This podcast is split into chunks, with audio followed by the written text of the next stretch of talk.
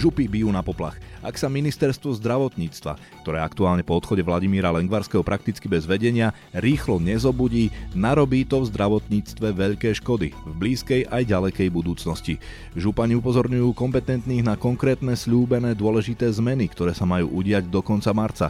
Keďže čas ľudí vo vedení rezortu bolo vymenených spolu s Lengvarským a na nového šéfa rezortu v pozícii štátneho tajomníka Michala Palkoviča sa čaká, kým sa vráti z dovolenky, všetci sú v neistote, hovorí hlavný lekár Bratislavského kraja Tomáš Salaj máme trochu obavu, či si to niekto bude pamätať, že nám niekto niečo slúbil. Očividne to nedochádza k výmene stráži nejakou štábnou kultúrou diplomatickou, teda Lengvarský odišiel, s nikým sa už ďalej nerozprával. Nie som si istý, či to niekto tomu Palkovičovi povie, že toto to ministerstvo slúbilo. Podľa Tomáša Salaja je najvyšší čas si priznať, že dostavba nemocnice Rásochy do roku 2026 je z kategórie sci-fi a projekt tak ohrozuje využitie 100 miliónov eur z plánu obnovy. Navyše, zvolená lokalita koncovej nemocnice je vraj najhoršou možnou a mala by sa postaviť v inej časti Bratislavy, hovorí župan Juraj Droba. Navrhujem, že buď e, pri Rači alebo pri Vajnoroch niekde v tejto oblasti sú tam pozemky, ktoré sú k dispozícii. Ministerstvo a najmä pacienti však stoja pred akútnejším problémom, ktorý sa ich môže dotknúť už o 3 týždne. Peniaze slúbené poverenou vládou pre podporu ambulancií, aby zvládli energetickú krízu, štát zatiaľ cez poisťovne ambulanciám neposlal. Tie si tak od apríla môžu začať hromadne pýtať od ľudí za všetko poplatky, čo by znamenalo de facto koniec bezplatnej ambulantnej starostlivosti pri občas naozaj amatérských krokoch predstaviteľov vlády by som nevylúčil, že sa to môže stať, že to jednoducho niekomu nedopne, že to je naozaj vážne a treba to doriešiť. Počúvate podcast Denníka Pravda, sprevádzať vás nebude Zolorác. Pán Salaj, kritizovali ste verejne nesplnené sluby zo strany vlády, ktoré sa týkali rôznych oblastí zdravotníctva, ale tých najpalčivejších. Aké to boli? Ktoré to sú konkrétne? Ospravedlňujem sa, že to trošku poopravím. To, to tvrdenie nekritizovali sme nesplnené sluby. Pripomínali sme sľuby, ktoré nám ministerstvo zdravotníctva dalo minulý mesiac, že ich chce splniť do konca marca.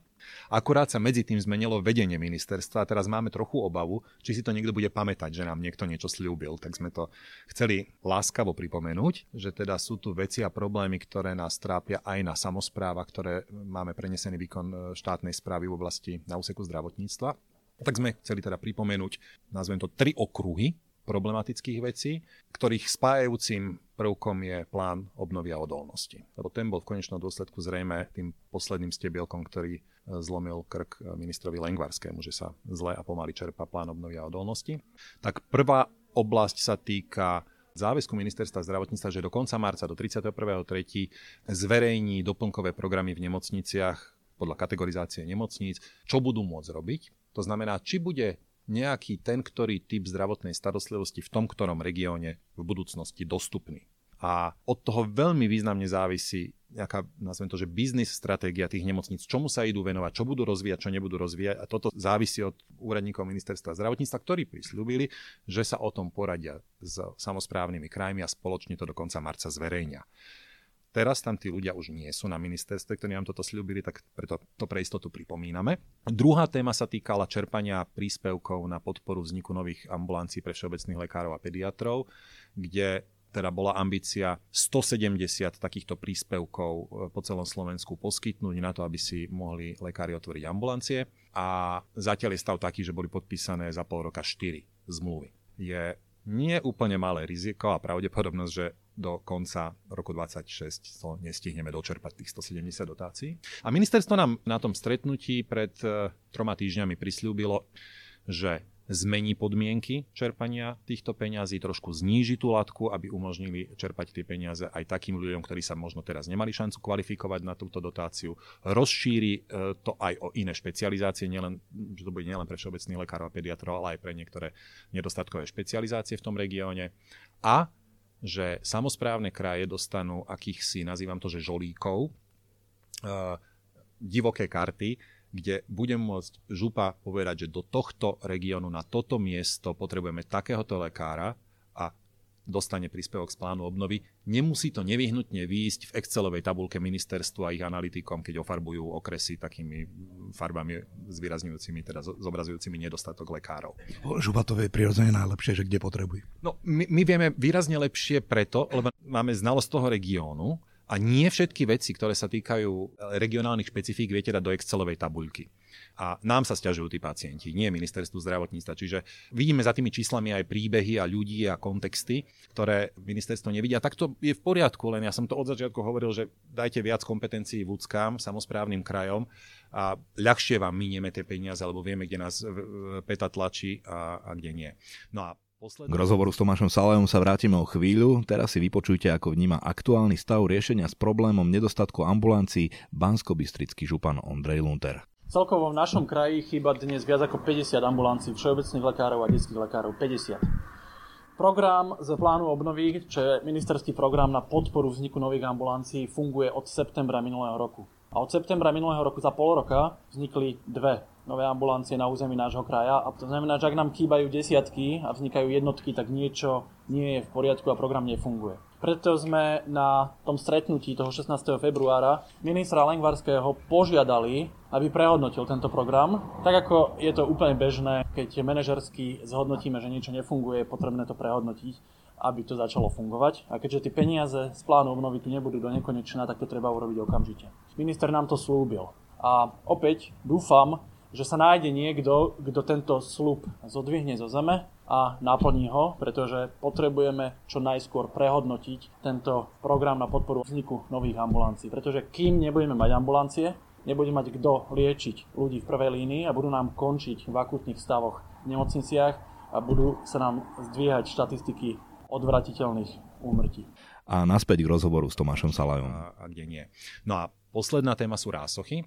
Opakovane som povedal a aj dnes na tlačovej besede to zaznelo, že rásuchy sú podľa môjho názoru, tak ako je to momentálne nastavené, že sci-fi, je nereálne, aby sme do roku 2026 niečo mali postavenú holú stavbu niečo. Najmä je to veľmi podivný projekt, o ktorom v zásade nikto nič nevie.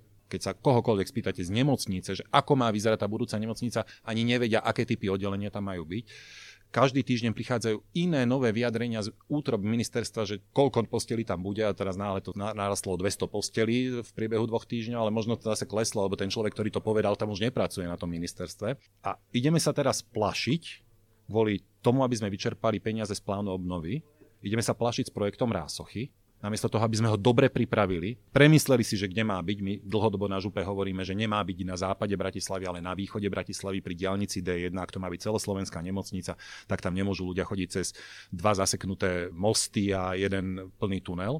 Pri rásochách je dôležité ešte jeden fakt. Rásochy boli aj v programovom vyhlásení vlády. Programové vyhlásenie vlády bolo prijaté skôr, ako prišla vôbec nejaká myšlienka o pláne obnovy a odolnosti. To znamená záväzok vlády, že bude robiť niečo s rásochami, že tam chce niečo stavať, nemá s plánom obnovy a odolnosti nič spoločné. A teraz sa vyhovárať, že musíme to robiť preto, lebo plán obnovy je hra s tým, že si nepamätáme, že to nemá nič spoločné s plánom obnovy.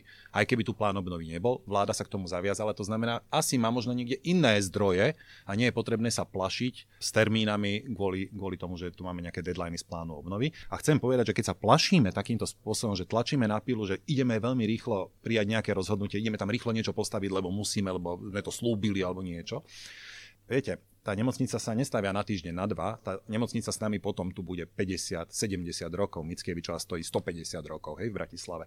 A my tú nemocnicu budeme 50, 70, možno 150 rokov preklínať, že kto to pre Boha živého takto vymyslel, no lebo mali na to dva mesiace, lebo sme kvaltovali s prípravou plánu obnovy. Toto sú vážne strategické rozhodnutia do budúcnosti, ktoré hovoria o budúcnosti nielen bratislavského, celoslovenského zdravotníctva a mali by byť prijaté s väčšou mierou pokory.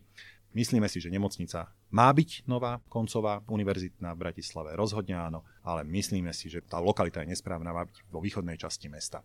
A úplne posledný Prečo by mala byť koncová národná nemocnica nie na Rásochách, ale na druhej strane mesta, vysvetľuje bratislavský župan Juraj Droba. Čo sa týka nemocnice Rasochy, nachádza sa, alebo mala by sa nachádzať na území Bratislavského samozprávneho kraja. Zároveň je to nemocnica, ktorá bude celoslovenská, bude robiť také lekárske výkony, ktoré sa na iných miestach na Slovensku nerobia a ak tak maximálne v Košiciach alebo v Banskej Bystrici, takže bude naozaj kľúčová. Čo sa týka našej zdravotníckej stratégie, tak Bratislavský samozprávny kraj tvrdí, že univerzitnú nemocnicu treba, avšak nie v lokalite, v ktorej bola pôvodne plánovaná.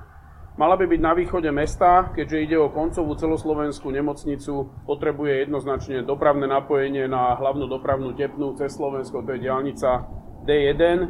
Nemôže byť e, nemocnica na mieste, kde je odkazaná na funkčnosť alebo nefunkčnosť dvoch mostov a prípadne jedného tunela, takže Rasochy jednoznačne nebudú môcť byť v lokalite Rasochy a mali by byť niekde, navrhujem, že buď e, pri Rači alebo pri Vajnoroch, niekde v tejto oblasti. Sú tam pozemky, ktoré sú k dispozícii. Nemocnica má byť komplexná, nech nevozíme pacientov po vyšetreniach po meste hore-dole. Musí tam byť kardiocentrum, intervenčná radiológia, onkológia a tak ďalej. A teraz opäť k rozhovoru s hlavným lekárom Bratislavského kraja Tomášom Salajom. A úplne posledný bod, čo by som spomenul na, na tému zdravotníctvo a problémy je, že k 31. marcu tohto roka končí platnosť zmluv zdravotných poisťovní s poskytovateľmi zdravotnej starostlivosti. To znamená, ak sa niečo nezmení, ak sa nedohodnú na podpise novej zmluvy, hrozí, že od 1. apríla budú v nezmluvnom vzťahu. Takýchto tančekov sme svedkami každý rok, keď sa končia platnosti zmluv. Čiže nič nové pod slnkou na prvý pohľad, ale táto situácia je obzvlášť zaujímavá a kritická v tom, že inflácia, rast cien energií, toto nebolo zatiaľ zohľadnené v tých peniazoch. Bolo niečo zdravotníkom prisľúbené koncom minulého a začiatkom tohto roka a nepretavilo sa to do reálnych čísel. To znamená, myslím si, že lekári nebudú chcieť podpisovať zmluvy, ktoré nebudú reflektovať medializované navýšenia platieb zo zdravotných poisťovní a zatiaľ zdravotné poisťovne na to nedostali dostatočný objem zdrojov z, z rozpočtov. To znamená, nemajú to z čoho zaplatiť. A toto považujem na najbližšie 3 týždne za veľmi veľkú výzvu nového, nového vedenia rezortu zdravotníctva, ktorú treba akútne riešiť. Áno, teda konštatujete, že ten program podpory vzniku nových ambulancií nefunguje? Tak som sa chcel spýtať, že či to nie je predčasné konštatovanie, ale už ste mi z časti odpovedali, že teda asi nie. A myslíte si, že naozaj hrozí to, že ľudia si od 1. apríla budú musieť plne hradiť v ambulanciách svoju starostlivosť? Chcem veriť, že k tomu nedôjde, ale pri občas naozaj amatérských krokoch predstaviteľov vlády by som nevylúčil, že sa to môže stať, že to jednoducho niekomu nedopne, že to je naozaj vážne a treba to doriešiť. A najväčší problém je, že kto znáša zodpovednosť. Tu máme vládu v demisii, v ktorej odišiel minister, ktorý dal výpoveď z demisie, že koho tu potom budeme hnať na zodpovednosť za to, že to nebude fungovať. A, a je možné, že sa tá zodpovednosť úplne rozglejí a tá celá spoločnosť upadne ešte do väčšej depresie, než v akej momentálne je. Keď spomíname toho lengvarského odchodu, tak aj oficiálnym eh, dôvodom premiéra Hegera bolo nesplňanie tých, tých eh, milníkov v pláne obnovy, takže bolo to podľa vás objektívne, pravdivé zhodnotenie a správne vyvodená zodpovednosť voči lengvarskému? To je otázka na strašne dlhú odpoveď a rôzne pohľady. Určite existuje veľa ľudí, ktorí by boli lepšími ministrami, ako bol pán minister Lengvarský. Je určite pravda, že plán obnovy a odolnosti v zdravotníctve nečerpáme, neplníme tak, ako by sme mohli.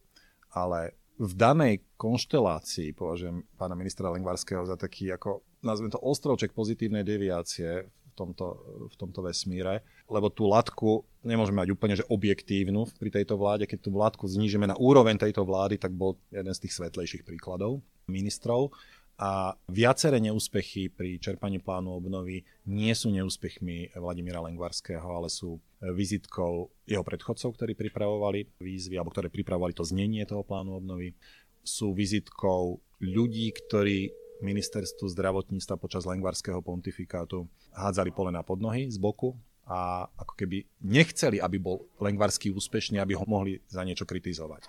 Hovoril sa o funkcionároch ešte z čas Krajčího alebo ministrovi financí Igorovi Matovičovi? E, jednoznačne je to, to, ja som to myslím aj do nejakého statusu napísal, že tým, že musel s Matovičom odísť aj Marek Krajčí, tak Igor Matovič to veľmi ťažko znášal aj za Mareka Krajčího a tým pádom si vytvoril takú okamžitú averziu voči Lengvarskému. Od jeho nástupu do funkcie bol v podstate okamžite predmetom terčom útokov Igora Matoviča cez statusy a cez rôzne také jízlivé poznámky, neviem, jak sa povie jízlivé po slovensky. Márnomyselné. Dobre. A, a čo je problematické pri Igorovi Matovičovi je, že si to neodskákal uh, len uh, Vladimír Lengvarský, fyzická osoba, ale si to odskákal celý rezort, ktorému Vladimír Lengvarský šéfoval. A sa stal, že, akože, že po stranou Škodou sa tu akože si to odskákal rezort zdravotníctva, čo je mrzuté, lebo vlastne Igor Matovič zo slovenských pacientov a zdravotníkov robil takýchto rukojemníkov svojho osobného malicherného sporu, ktorý mal. Takže z vašej skúsenosti hovoríte, že po odchode Vladimira Lengvarského tam odišli aj iní ľudia a nemáte teraz s kým rokovať a musíte čakať do 14. marca, keď nastúpi nový štátny tajomník Michal Palkovič, ktorý by mal podľa slov premiéra mať de facto pozíciu ministra?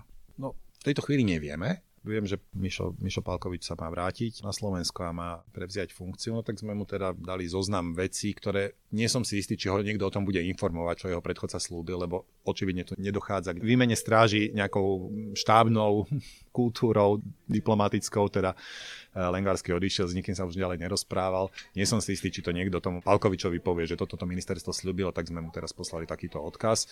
Pevne verím, že keď, eh, keď sa vráti, tak eh, sa s nami stretne a budeme sa o tomto môcť aj spolu rozprávať. Možno ešte odľahčenie, o čom to vypoveda, keď zdravotníctvo má viesť v kritickej chvíli patológ? O, ako rozumiem všetkým tým vtipom, ktoré sa dajú na, na to použiť, ale to si môžete nájsť akúkoľvek inú disciplínu a dá sa z toho robiť veľa humorov. Rudolf Zajac bol urológ, hej. Mali sme tu ministra, ktorý bol ginekolog a to sú opäť, ako vás napadne, 17 vtipov na každé z tých eh, profesí, anesteziológie, danenky. Chcem ale povedať, že Michal Palkovič je teda človek, ktorého poznám, spolužiak, a vážim si ho za to, čo robí, je to profesionál. Jediné, čomu sa čudujem, že toto zobral, ale aj on sám cíti, že teda možno to bolo veľmi odvážne rozhodnutie, lebo na Facebook napísal, že ďakujem všetkým za kondolencie a asi nič inému nie je možné v tejto chvíli zaželať, lebo našťastie to bude trvať len do septembra.